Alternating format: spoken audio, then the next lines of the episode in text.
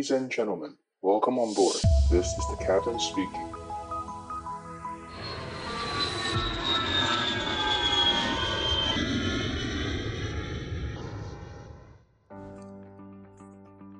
Hello，大家好，欢迎收听机长广播，我是可乐教官。今天的录音时间是九月二十号的凌晨。那我们今天要做的节目呢，就是把上一次我答应大家要把哈萨克的 ATC 的第二集，我把它重新整理给大家。那在这一部分的续集呢，我会从，哦，因为我们上一集是讲我们就是我们的机长要求，就是我们叫 top descent 嘛，就是我们已经本来从巡航高度三万多尺。呃，又单千左双千，所以我们那天是飞三万八千尺，我们要从八万三万八千尺开始下降。那我们上一次是播到要求下降，所以我们就会从就会从下下降的这一段开始播。那呃，为什么我会喜欢在 Podcast 这边教 ATC？因为其实在前面的好几集我们都有讲到 ATC 嘛。那为什么我会喜喜欢分享 ATC 啊？当然，第一个就是。Podcast 嘛是用听的嘛，那 ATC 也是用听的，这两个呃有异曲同工之妙。那当然不只是那么简单啦，因为其实我们飞行来说，其实飞行员在飞行的过程中，那我们所有的任务啊，大概大致上分成三三大种类。那呃这三大种呢，其实呃英文我们叫 Aviate、Navigate、Communicate、Communicate。啊，或者你要用名词的话，就是 aviation、navigation、communication。那什么是什么是 aviation？什么是 aviate？其实用白话文的中文来解解释，就是呃，你要把飞机开好哦，就是开飞机。所以这个东西为什么我会第一个拿出来讲？就是因为它其实是占我们飞行里面最重要的。也就是说，所有飞行的飞行员所居呃所需要做到所有的任务里面来说。你把飞机开好，顾好飞机的姿态，顾好飞机的速度，顾好飞机的这个呃飞行，是飞行员的第一要务。那第二个重要的任务呢的大区块是我们讲叫做 navigate 哦，你要讲名词的话就是 navigation。那这个东西呢，中文直译就是导航嘛。但是什么是导航呢？那其实它。可以比较简单的去讲，就是说，比如说，哦，我们飞行员除了把飞机的呃飞行的姿态、飞行的速度，然后你的油门掌控好以外呢，第二重要就是我要知道飞机现在在哪里，我现在的高度是多少，我在的这个区域，我这个高度是安全的吗？然后我现在的航向，我现在是朝西飞还是朝哪边飞？然后我现在朝西飞是安全的吗？会不会去撞山？所以这个东西就是。我对整个飞行，我的飞机对于地地表这些，呃，比如说城市啊、设施啊、机场，你的相对位置，你该要飞去哪边？好，这个是我们的第二个重要的任务。所以第一任务就是把飞机的姿态飞好，你不要做出一个很奇怪的飞行的姿态，比如说突然间拉一个很大的角度，让飞机可能会呃失速，或者你在下降的过程中，你没有顾到你的速度，结果飞机飞得超快。那这个是你要先飞好。第二个就是，你现在飞机的相对位置是不是正确的？举例来说，像我们之前有讨论过飞行员需要的呃加减乘除嘛，我们需要三的乘法。那比如说我距离这个机场现在只有五十海里，那我现在高度两万尺，那这个高度对不对？其实这就是属于一个 navigate 的范畴。那我之前有教过嘛，比如说我们现在距离五十海里，我们把五十海里。减去十海里的减数，所以我是四十海里，所以四三十二，所以我现在飞一万两千尺比较好，比较刚好。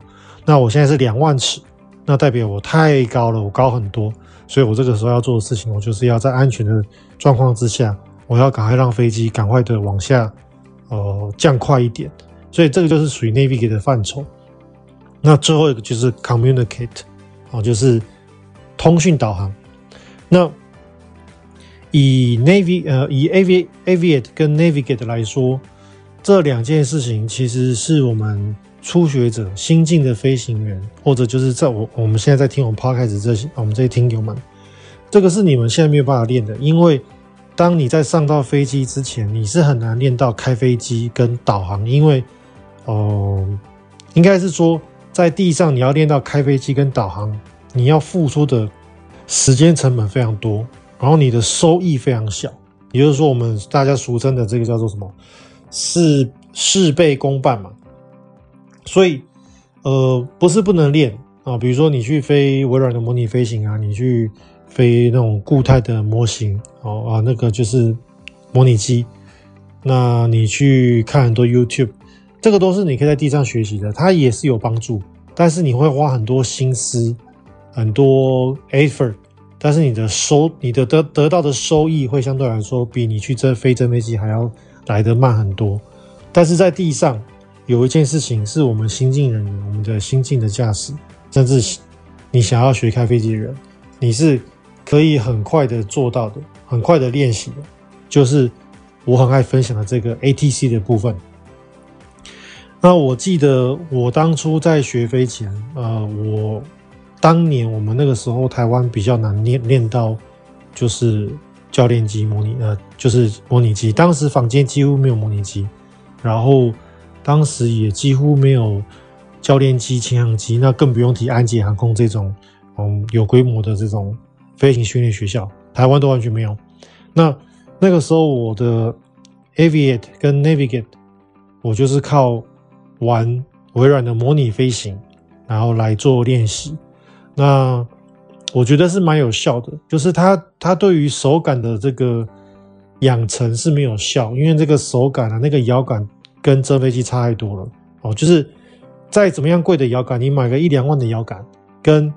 真正的飞机比任何的飞机，小飞机、轻航机、民航机，那个真的是差太多了啊！我只能说没得比。但是它对于飞行的概念，比如说飞机的姿态、左右转，然后航向仪表的判读，这个是很有帮助。好，所以这 avia 跟 Navigate 我觉得这部分在模拟机这部分是有帮助。那我在当时去学飞之前呢，我还练了很多的 ATC，然后我觉得 ATC 这一部分呢。当我到了外国的飞行学校的时候，它真的是对我蛮有帮助的。所以，也就是后来，即使我开始就是要飞民航之后呢，其实我都会提前去练习民航机的 ATC。也就是说，我从小飞机转成大飞机，我会开始练习听大飞机的航管的这一部分，因为大飞机的航管跟小飞机航管是有点不太一样。当我当初去学飞学小飞机的航管，我没有被我的飞行教练嫌过。然后，当我进了民航机之后，我开始飞民航机，我的航管 ATC 也没有被我的训练机长嫌过。那原因是什么？原因就是因为我会在我真正踏坐进，我看我学开飞机是坐左边嘛，然后民航机坐右边。我会真正在我坐上我的驾驶座之前，其实我已经偷偷练了很多航管的这个啊、呃、无线电。那怎么练？那以前我们是比较难，因为以前我最早期在学飞的时候，那时候还没有啊，应该说那时候 YouTube 没什么用。那现在 YouTube 的这个资资源就很多，所以我觉得第一个 YouTube 就是一个很好的 source。那再来就是像 Podcast，我会分享这些 ATC 嘛，然后还有就是有一些蛮制式的这个航管的手册，I Q 就是国际民航组织跟各国民航局都会发布一些这个很制式的这个无线电手册，那里面就很多 sample。这个都是可以去练习，那甚至还有一些很多嗯无线电的小 paper，，那也可以由像我们来分享，然后你就会提早知道。比如说什么小 paper，，比如说呃我们在无线电里面，有时候如果你很忙很急，然后你或者你已经有更重要的事情要做啊，或者你可能就这件事情太你要回的这件事情不是很重要，你就是可以用一个简答法。什么叫简答法？就是比如说，今天航管跟你讲一个不重要的事情，然后跟你说 affirm，然后呢，你就不用再一直回他事情了。这个时候，你就可以按我们的无线电发话钮，按两下，咔啦咔啦，按两下。那这个时候，对方听到就知道说啊，你知道这件事情了。哦，但是你也就没有再特意回他。所以，像这种小撇步，就是可以由一些飞行员的前辈去分享，然后呢，我们就会提早学习。那等到未来你去学飞的过程，你遇到了，哎，你就可以直接使用。像我举例来说，那个时候我还在学飞，然后那一天，我记得那天我我们是我跟我的飞行教练在练起降练习，然后我前面的那一位同学啊，他降落不知道什么原因，他可能不知道什么状况，滑很慢，然后他脱离跑道非常的晚，就是说我已经，就是我一路在 approach，然后我也就看到我的同学已经落地了，然后他就滑得很慢，一直没有出去，那塔台人员就。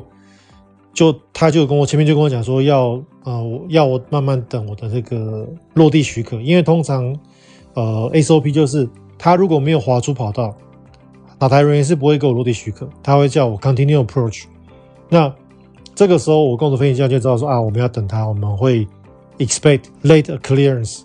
所以像有时候塔台就提到跟你讲啊 expect late clearance，或者是 expect 哦怎样怎样怎样。那天我们就知道说啊靠这个这个会等会等一阵子。结果我的同学他滑超慢，已经大大的超出了塔台人员跟飞行教练跟我的预期。好，那当然我们就一路还是很稳健的落地，然后我们就我跟我的飞行教练讨论说，好，等一下可能要 go around，expect go around。那当最后哎，可能在六七十尺、一百尺左右的时候，哎，我看到同学出去了，然后塔台刚刚跟我说啊，某某某 clear to land runway 什么什么。那个时候我已经几乎开始要准备收油门开始 flare，那这个时候我该怎么做？其实 SOP 按照法规来说，其实我要 reback clear to land，然后 runway 什么什么，我是某某某。那但是如果我这样讲完，那我是不是就我刚刚不是有分分享吗？我们我们飞行是三个大的主要的 task 嘛，就是 aviation、navigation 跟 communication。那我为了 communication。我要把我的无线电做好，clear to land，啊，runway 什么什么，我是某某某，我要把这件事情做好，结果我没有把飞机飞好，那是不是我就本末倒置？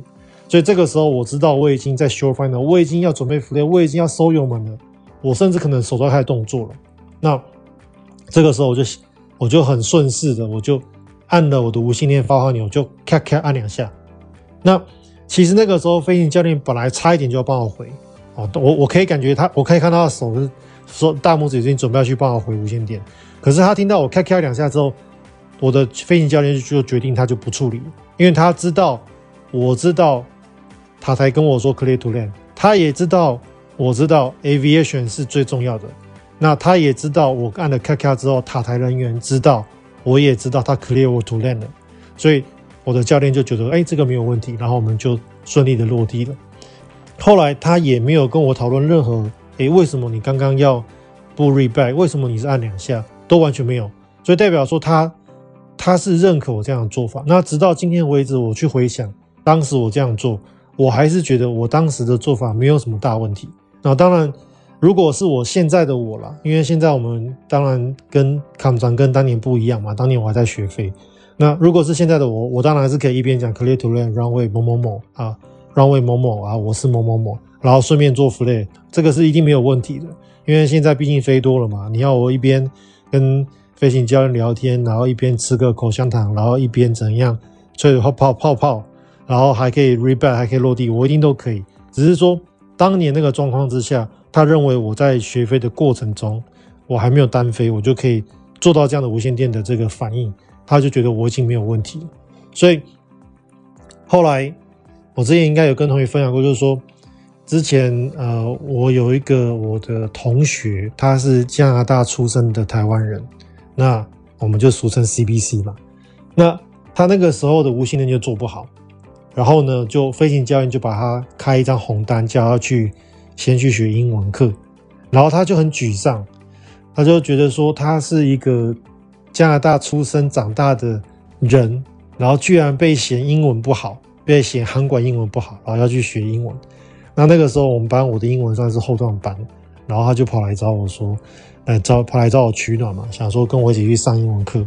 哦，那因为英文课是同一天，然后他就想说啊，我一定会被要求也是去上课，他就来跑来问我，就我就说没有啊，我没有被要求上英文啊，因为我的无线电没问题。好，所以其实我要讲就是说，其实以航管来说，其实航管英文并不是英文，它是。用英文这个文字所表达的专业术语，所以这个绝对是可以你在起飞前、在出发前就可以练的。好，那还有蛮多了。那我们下面等下会分享另外一个那个无线电，我再来说。好，所以既然无线电是我们飞行的，就是三分之一的任务，那它又被排在后最后一个，所以其实啊，我之前常听到就是我们有那个，比如说我们有培训机师在国外受训，或者通常是回国之后转换大飞机，通常常常被 fail，就是哦、呃，他们被写的那考评单啊，被写的那个单子，通常。我们台湾，我们台湾叫 IP 嘛，叫 Instructor Pilot。通常 IP 就会写，哦，这个，呃，就是比如实习副驾驶，他的无线电不行，或者他的航管不行，有时候听不到。那其实你就会觉得很奇怪哦，因为其实大家想，我们回台湾学大飞机的这些新进的副驾驶，他们都是在国外学飞，可能学了至少，比如说六个月或者十个月以上，那。大家都会开飞机的，为什么我进到喷射机驾驶舱之后，变得反而不会讲无线电？所以这个其实是不没有不合理的。那其实原因就是因为，其实我刚刚有讲嘛，我们的 task 是 aviation navigation communication。如果今天有一位飞行员，他他的他还在很努力的学习前面两个这个重要的任务的时候，他们常常大脑就会把最第三个，也就是 communication 直接把它落掉，或者直接把它忽略。所以他们常常在，呃，比如说在进场很忙的时候，他常常会听不到无线电，或者呢，他常常会，呃，就是他会常常会呃拉拉三拉四的。那其实原因就是因为，呃，他他的大脑太忙于前面两个任务。那其实如果飞行员或者新进的飞行员能够把无线电练到就是很本能反应，然后变成是你一个就是会成为一个你的即时反应的话。即使你的人是很忙于前面两个重要的 task，就是 aviate 跟 navigate 的话，其实有时候你的 communicate 比较不会落掉。所以这也是我建议，就是说大家能够多练，一定要去多练。好了，那我们讲了这么多，我们就开始先听这一下面这一段。那大家记得我们这一段就是要，呃，我们已经开始下降了嘛，所以这一段就是属于中高空的这个呃航管人员。好，那我们现在先听这一段。Three, four, five. Good afternoon. Proceeding inbound to point Bamat and request level 370.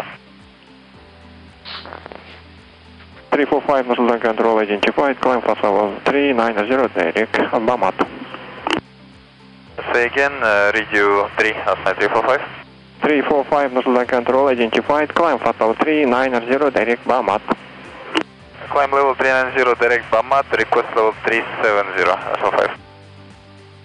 345 Roger, stop climb at level 370. Uh, stop climb at level 370, 345, thank you, and uh, radio 5 now. 345 Roger. 好，我们刚刚上面这一段呢，它是某某航空的航班编号三四五，但是什么航空我听不是很清楚。他说他 inbound 哦 Bena 这个航点，然后他 request fly level 三七零哦，就是要他要飞到三万七千尺。航管人员呢，给他的是三万九千尺，然后，但是因为这个，通常我们飞行员，我们飞行员会想要飞越高越好，但是有时候飞机会不允许我们飞太高。那什么原因？就是因为我们如果满载的话，通常我们会飞不高。像以我们三二零三二零系列飞机来说，原厂的认证是三万九千八百英尺的这个，呃，它的认证高度。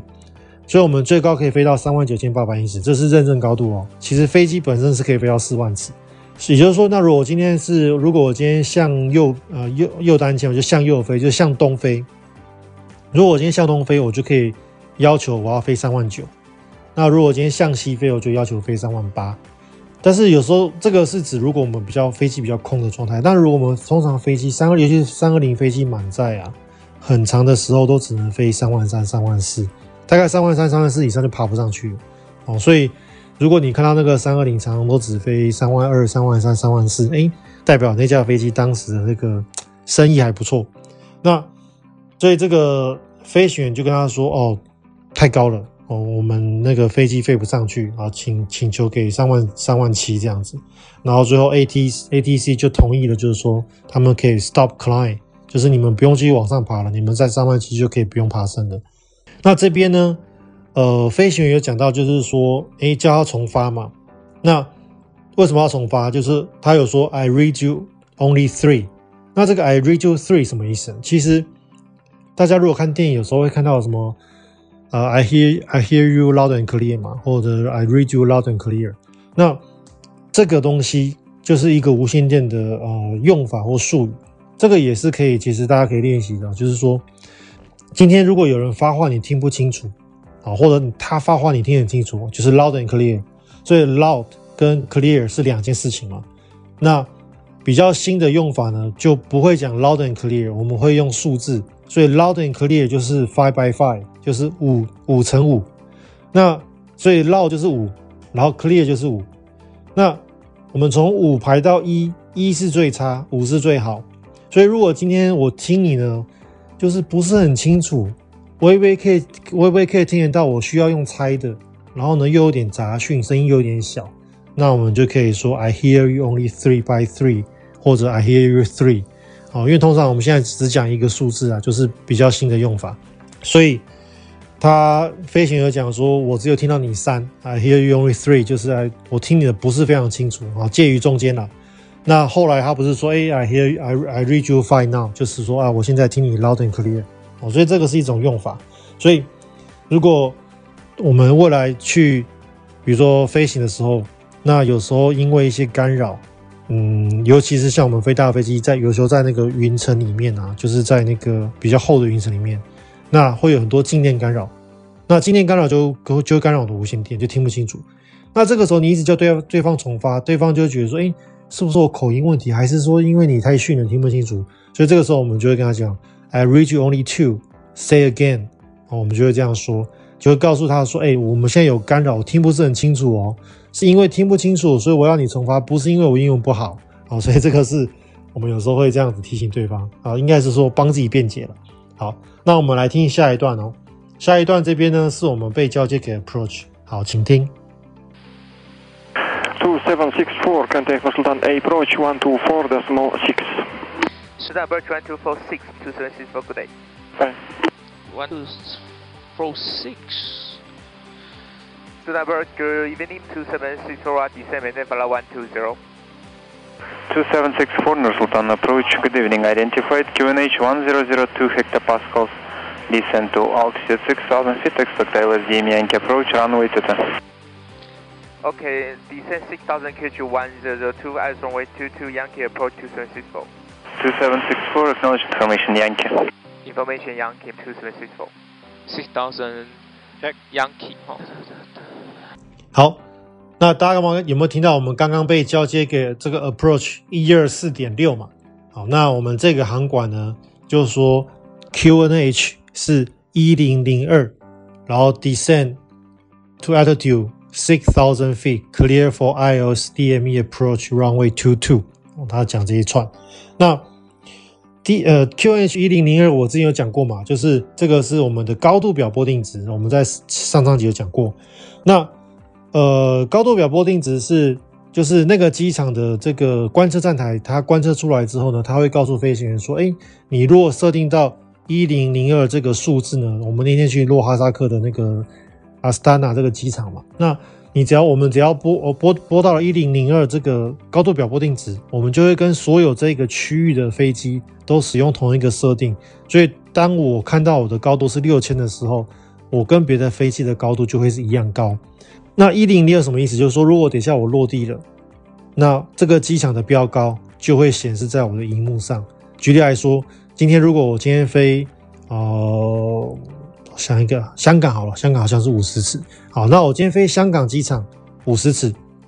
那我今天一落地的时候呢，那我的那个高度 B 高度计上面呢就会显示五十尺。如果我的高度表拨定值是正确的话，所以有时候啊，像有时候我们听那个，像我之前前前两节讲 ATIS 嘛，我们听那个自动播报的这个天气系统，那有时候他跟我播报一零零二，然后我就播到我就播到我就播定了一零零二嘛。然后就发现，哎，靠腰，我的荧幕怎么显示是零尺？那假设我今天在香港，那这个就是我就会知道说啊，这个波定值应该不对啊，因为我是播到一个一零零二是你的播自动播报，可是高度计显示不太对。那这个时候我就会可能打弄无线电问塔台说，呃，Tower confirm QH setting，然后他就跟我说，哦，现在是一零零四，或者是现在是一零零零，那我就知道说啊。因为高度呃波定值换了。有这个有这个状况，尤其是发生在如果比如说台风来、低气压来，它的这个变化非常的快，那有时候这个自动播报机它会跟不上这个速度，就会需要去人工 check。好，那这个就是我们飞行员的，应该说是一个我们我们我们其实，在澳洲学飞，我们这叫做 airmanship，就是说，呃，这个是可以说是飞行员有品嘛，因为我常讲 airmanship 是有有没有品，其实就是代表你你对于这个。这件事情的你你你知不知道在自己在做什么事情？哦，所以比如说我们听到一零零二，我就播一零零二，结果在在地上根本这高度计显示错误的一个高度，那有些人可能就不管它，然后就觉得啊这个可以，因为我听到一零零二嘛，我就播一零零二，我就起飞了。那但是如果好的飞行员就可以，这个我高度表播了一零零二之后，我在地上为什么我的显示却不是机场的高度？哎，有问题。好，那我们就会去 check 到底是发生什么状况。所以这个就是我们讲 airmanship，你要知道自己在干什么事情，然后要做一个有品的飞行员。好，那这边他还有告诉我们说，呃，现在最新的 information 是 Yankee。好，那我们在上上集有讲过嘛，当时我们听到那个 ATIS 就是有俄文的 ATIS，那个是当时播的是 X-ray。那他这个时候告诉我们说，哎，现在天气是 Yankee 这个代码咯。哦，那我们大家知道 X、Y、Z 嘛，所以。Y 是跟在 X 后面，那我们这是流水编号，所以我，我我们以我们飞行员来说，我们就知道说，哦，他现在已经跳了一个号码，所以这个时候呢，我们会怎么做？那因为这个时候我们还在很高的高空嘛，那通常比较好的做法就是我们会先 reback information Yankee，我知道是有 Yankee 这个讯息，然后呢，我等一下跟他讲完之后呢，我会回头去重新听啊、呃、ATIS。那我们，因为我们飞机上有三组那个 VHF 无线电的这个机器，那我们 VH VHF 一是用来跟航管人员做通讯，那我就会用 VHF 二来听这个自动播报系统，然后我会重新抄一份 Yankee 的天气，尤其是风向、温度跟 QNH 的这个播报，因为这三个是跟我们的降落的这个跟我们降落的数据有关，当然。如果那当时我们已经呃距离经机场很近了，哦，或者当时航管人已经很忙了，航管航管很忙，比如说像我们在大陆或者是香港，非常的忙，那通常我们就不会再去超收一次，因为像我讲的嘛，我们飞行员的三大任务就是 aviate、navigate communicate，那我们必须要把这个任务的这个重要性排好。那当时我们已经在非常忙的一个区域里面，然后我们已经准备要落地了。好，那我们不会把去超收无限的超收 AT 这个事情排在很前面的 priority，所以这个是心有余力才做。那如果没有余力，因为他已经跟我讲是 QH setting 是一零零二嘛，其实最重要就是一零零二这个数字，好，所以其他的都可以先放着。好，那我们再来播一个这个航管，好，开始，从我这边开始播。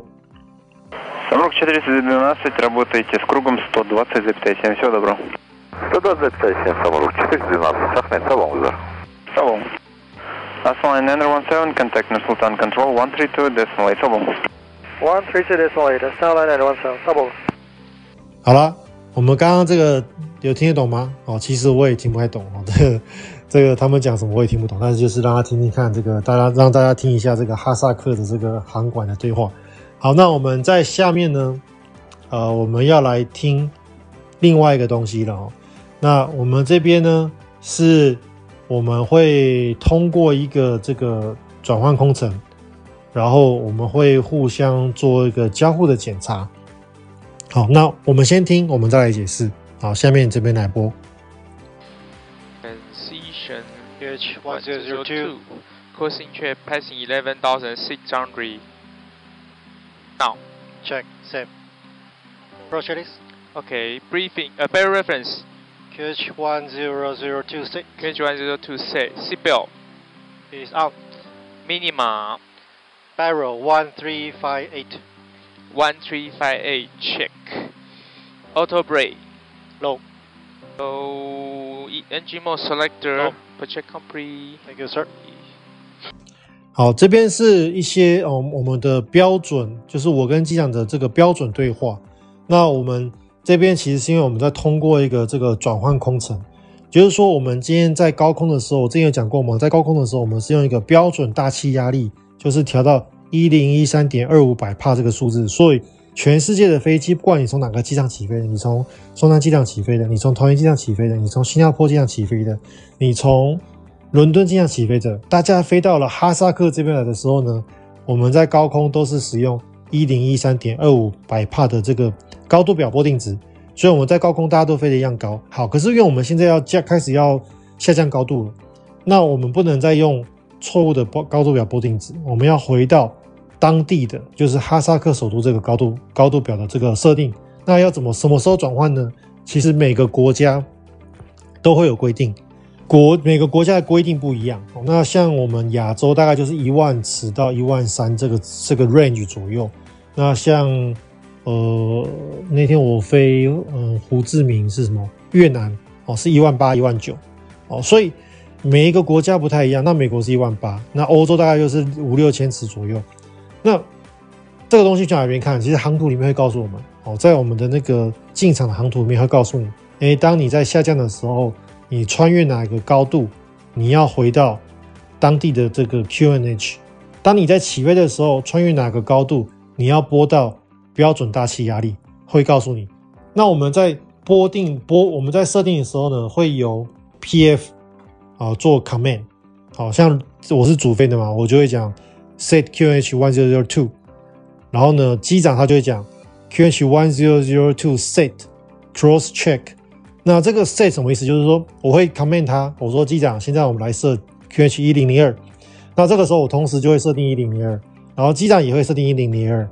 然后呢，他还会顺便把他的那个备用表也设到一零零二，然后他设完之后，他就讲 QNH one zero zero two set，然后 cross check，这个 cross check 就是 check 我有没有设定，他有没有设定，备用表有没有设定，然后全部都交叉检查完，都设定到一零零二之后呢，我们会做一个高度计的高度检查。那因为大家知道，呃，我们机长啊，机长的高度计，副驾驶的高度计跟备用表的高度计是由三套不同的侦测系统去侦测的，所以它们之间会有点小误差。那通常机长跟我的误差会比较小。那我们在穿越这个空层的时候啊，我们就会做一个高度计的检查。那如果我一检查哦，怎么出现五十尺、一百尺误差？那这个时候我们可能就会呃要求啊，比如说我们会跟航空人说，哎，我们现在有一些 technical issue，我们要。在哪个地方我们要呃，比如说我们要去哪个地方 holding，哦，航图上有哪个地方可以 holding，我们就跑去 holding，然后我们就会检查一下到底是什么问题，然后根据查一下手册，诶，如果我们差到一百尺可不可以落地？差到一百五十尺可不可以落地？那什么样的状况，我们就是会根据手册的要求。所以这个呃高度计的这个交互检查呢，就是算是一个我们穿越这个转换空层，就是我们的高度表波定值要从一零一三点二五。转到一零零二的时候，我们会做的一个检查。我们转换完高度表之后呢，我们公司的 SOP 就是，其实公我们公司 SOP 也是算是空巴的标准了。我们公司没没没有改什么特别的 SOP。那我们就会开始要一个做一个这个所谓的 approach checklist。那这个 approach checklist 是 Airbus 的众多查核表的其中一个。那我们在下降的过程中，我们就做两个，一个是 approach checklist，一个是 landing checklist。那 approach checklist 里面就包含了啊，比如说我的，比如说有这个自动刹车是设定哪一种刹车啊？比如说我是设定 low 还是 medium？然后呢，我今天的这个呃，我在要下降的这一个，我今天要做的这个 approach，比如说因为等下我们是做 iOS 嘛，那我的这个。最低下降高度我是设定几尺，对不对？哦，那我们会检查，因为有时候会忘了设嘛，所以我们要看有没有设好。那我的，如果今天在大雷雨要落地，那我这个引擎我要把它转到连续点火的这个模式，因为我们的喷射引擎有连续点火跟，就是我们会有一个这个 类似像汽车火星呃火星塞的东西，我们会连续的点火。那我们也可以不需不需要连续点火，因为因为我们飞机本身是嗯。算是我们的飞机飞机的喷射引擎构造，其实比较像是柴油车引擎，它是自己会自燃的哦，就是大家知道我们柴油车引擎其实是没有火星塞，哦，那飞机引擎也是一样，它是会自燃的，因为它的压缩够高，它会自燃。但是我们的飞机在如果通过比如说乱流啊，或者是很多下很多雨的地方，那我们飞行员会选择把这个连续点火的这个功能打开，就有点像是我们的火星在会连续释放火花，去确保这个飞机不要熄火。那今天如果我们今天要进场这个过程中，我们已经知道有大雷雨，我们已经知道天气不好，那我们就会选择把这个 ignition 打开。好，所以这个查核表里面就很多很多这种东西。那我们在飞行界的查核表，呃，有两种，有两种做法。小飞机的做法比较通常是我们叫 read and do，就是说我今天念一个东西，然后我去做一件事情。比如说什么？比如说我今天要做自动刹车啊，小飞机没有自动刹车。比如说我今天要讲啊，我要做一个查表是呃呃 flap take off flap，那飞行员他会他会手比着这个这个查核表，他会说哦 flap take off flap，然后他的手就会去把这个这个所谓我们这个襟翼 flap，它就会设定到 take off 的位置，所以它是我们叫 read and do，所以我看了我看了每一条，然后我的手去动每一个动作，那这个是小飞机的做法。那我们大飞机比较没有 read and do，我们大飞机的 checklist 比较常用的是我们叫 challenge and response，所以。我们谁 challenge，那就是我们的所谓的 PM，就是这个不主飞的人。像以今天的航班来说，就是机长，所以机长他就是要 challenge，所以他就会跟我 challenge 某一个 item，比如说 auto break 啊，他 challenge。那我的 response，我的回应呢，就是 auto break 是 low，或者是 medium，啊，或者是 off，那我就会跟他讲 low。那比如说他跟我说 minimum。啊，那我就会讲啊，比如说两百五十次啊，这就是我的 response。所以，我们我们民航机的这个查核表的这个形式，我们比较用的是 challenge and response。那所以大家就听到我跟机长两个在互相交互很多来来往往的这个标准程序。好，那其实机长他就是根据这个 checklist，我们 checklist 是不背的，我们都是拿出呃，我们现在是用 iPad 了，以前是纸本，现在是 iPad。拿出 iPad，然后一条一条按，所以机长看到 auto break，他就念 auto break，然后答案留给我回来，呃，答案留给留给我来这个 response 这样子。好，那我们继续听下一段。Two seven six four contact Nursultan radar one two zero decimal seven. One two zero seven radar two seven six four. Land radar good evening two seven six four. We are descend maintain six thousand. 2764 radar, good evening, identified QNH 1002 hectopascal, descent to altitude 6000 feet. QNH 102, we are descending 6000 to 764. OK，six out blue check 一样，不变。好，active push fair，confirm。再减速吧。Ascend 7341, clear direct Kilo Sierra Tango. Director Kilo Sierra Tango, Starline 7341, Ahmed. Radar, Mike Romeo 2764, we are approaching 6000. Mike Romeo 2764, maintain 6000 feet. Maintain 6000, Mike Romeo 2764. Maintain. Check. Speed stop. Check. Out. Check. 好，那我们后来就被交交接给了这个呃 radar control。那这个 radar 呢，他就跟我们说。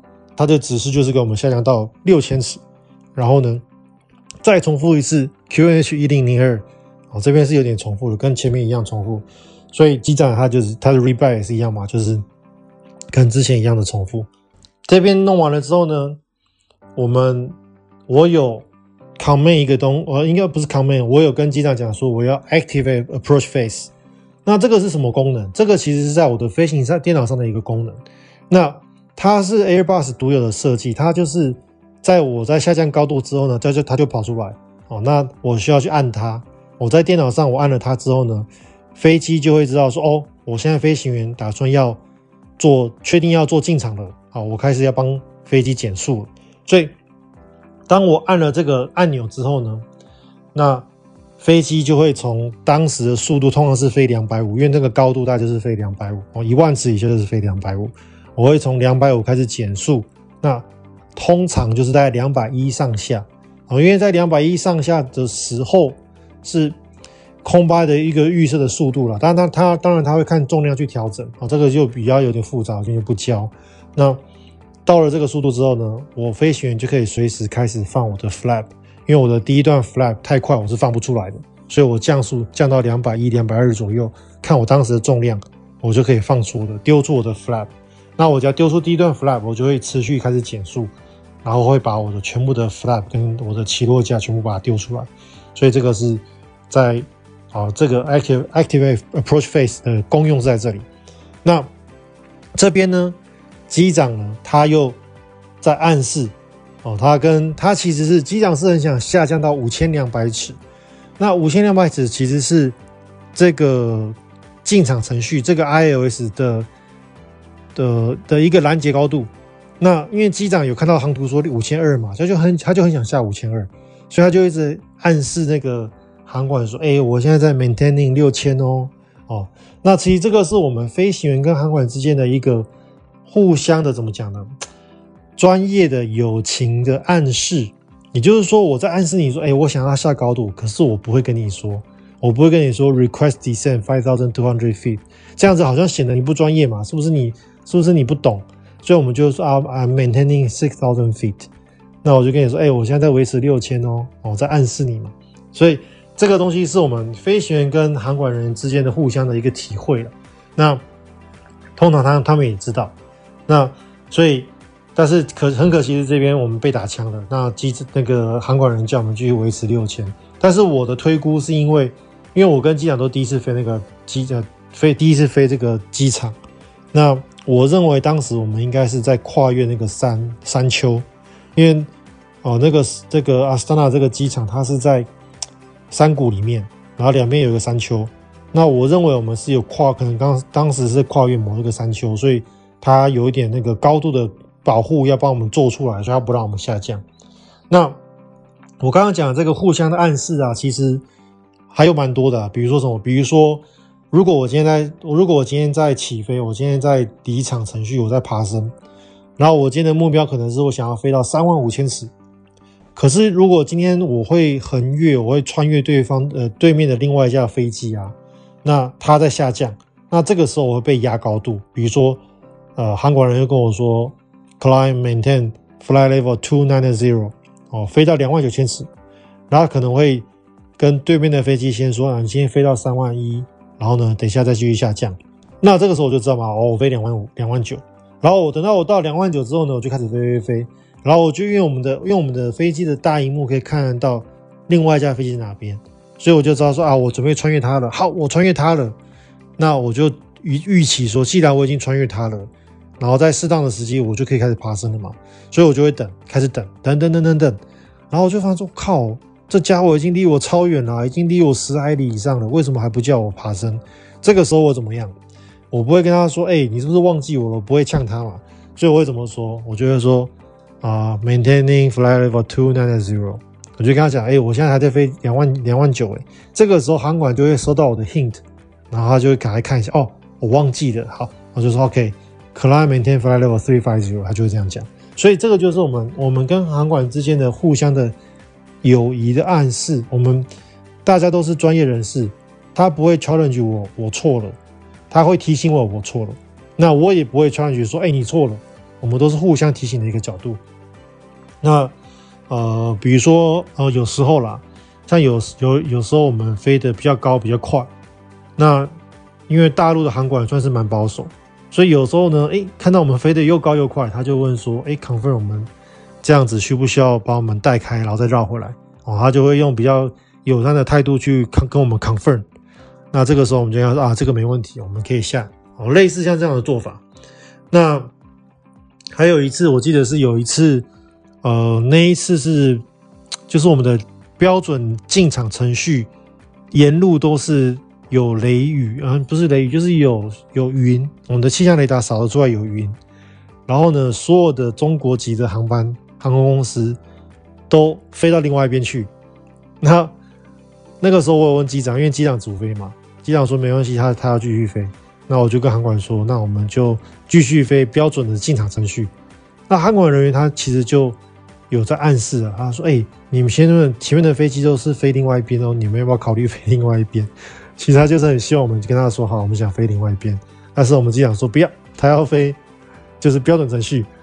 所以我们后来就飞了标准程序，后来就造成对方很大困扰，因为我们跟所有的飞机都是飞反飞反向，所以后来我们才被。重新带来绕了一大圈，然后回来跟大家接龙。哦，因为大家想象，如果今天要把飞机排队进场，有点像在接龙，就突然间有个家伙反方向飞，就很难去插队，很难去把人家插进去。所以后来我们那天就是被又带来绕了一圈。所以其实我们我们跟航管人就会互相的有一些隐喻哦，跟暗示，去去暗示你说，哎，你是不是好像弄错了？有时候我们会这样子。再讲个例子好了，比如说有一次。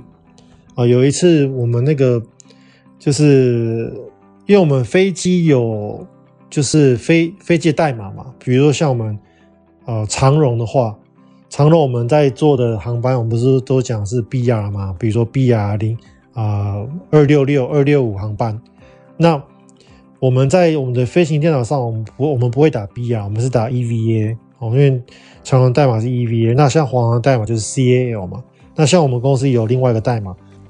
那我那天我们代码就是不知道为什么打错，我忘记是谁打错，反正就是总之就是有人打错。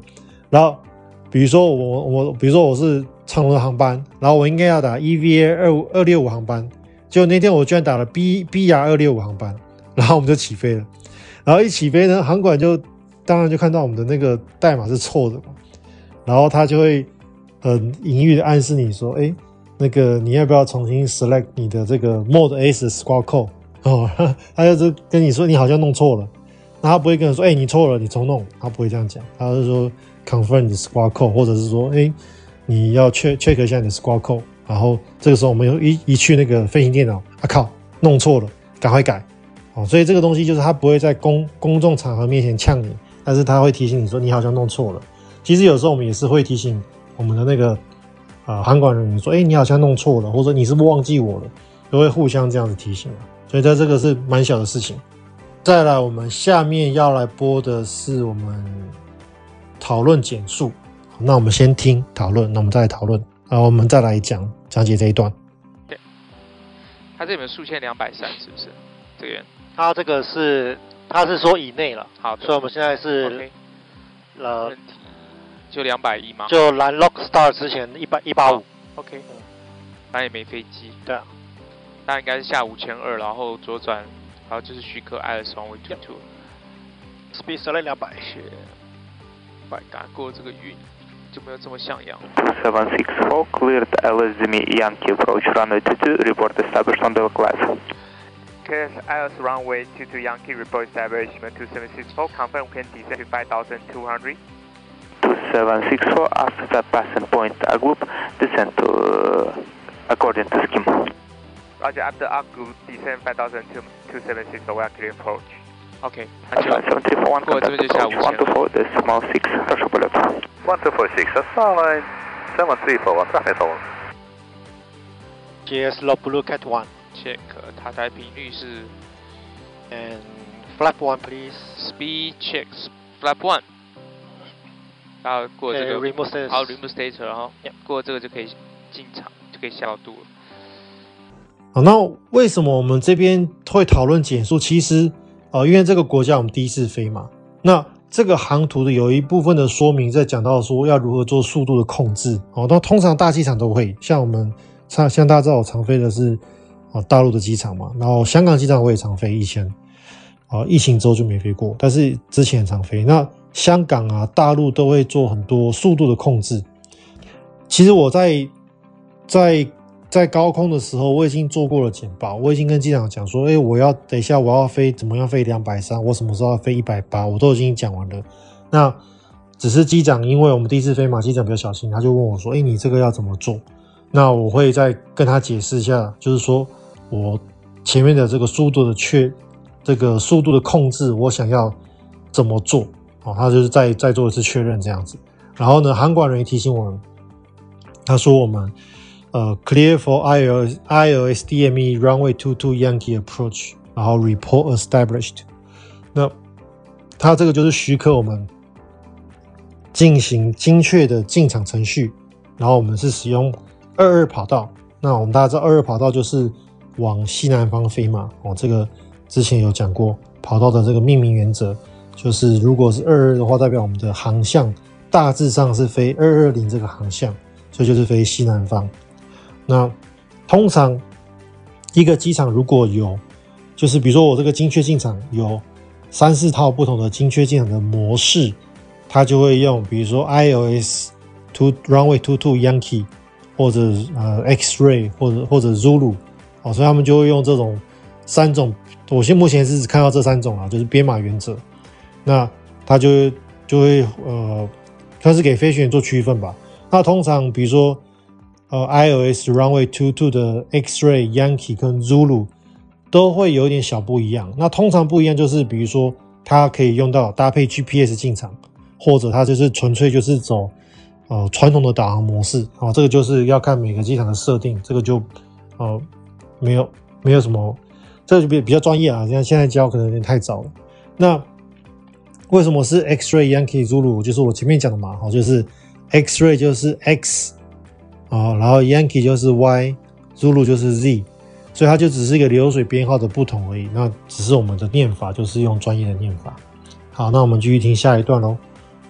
Uh, Radar добрый день, flying 642 airborne. Uh, initial direct Locus. Flying 642 Radar, добрый вечер, climb flight level 3990, direct Locus. Uh, climb flight level 3990, direct Locus, flying 642. Спасибо. Uh, B minute check. Lockstar. Check. Radar Mir 2760, we are established as runway 22. 2764, roger, contact tower 118 decimal 7, bye bye. Tower 17, Mir 2760, good day. 7. North Stand Tower, good evening 2760, as runway 22. 2764, Nursultan Tower, good evening, identified on final 14 miles from touchdown, continue approach. Continue approach, as runway 22, 2764. Continue, check. 14里 OK. Yeah, start. Check Go around 4,000. 好，马上4,006 check.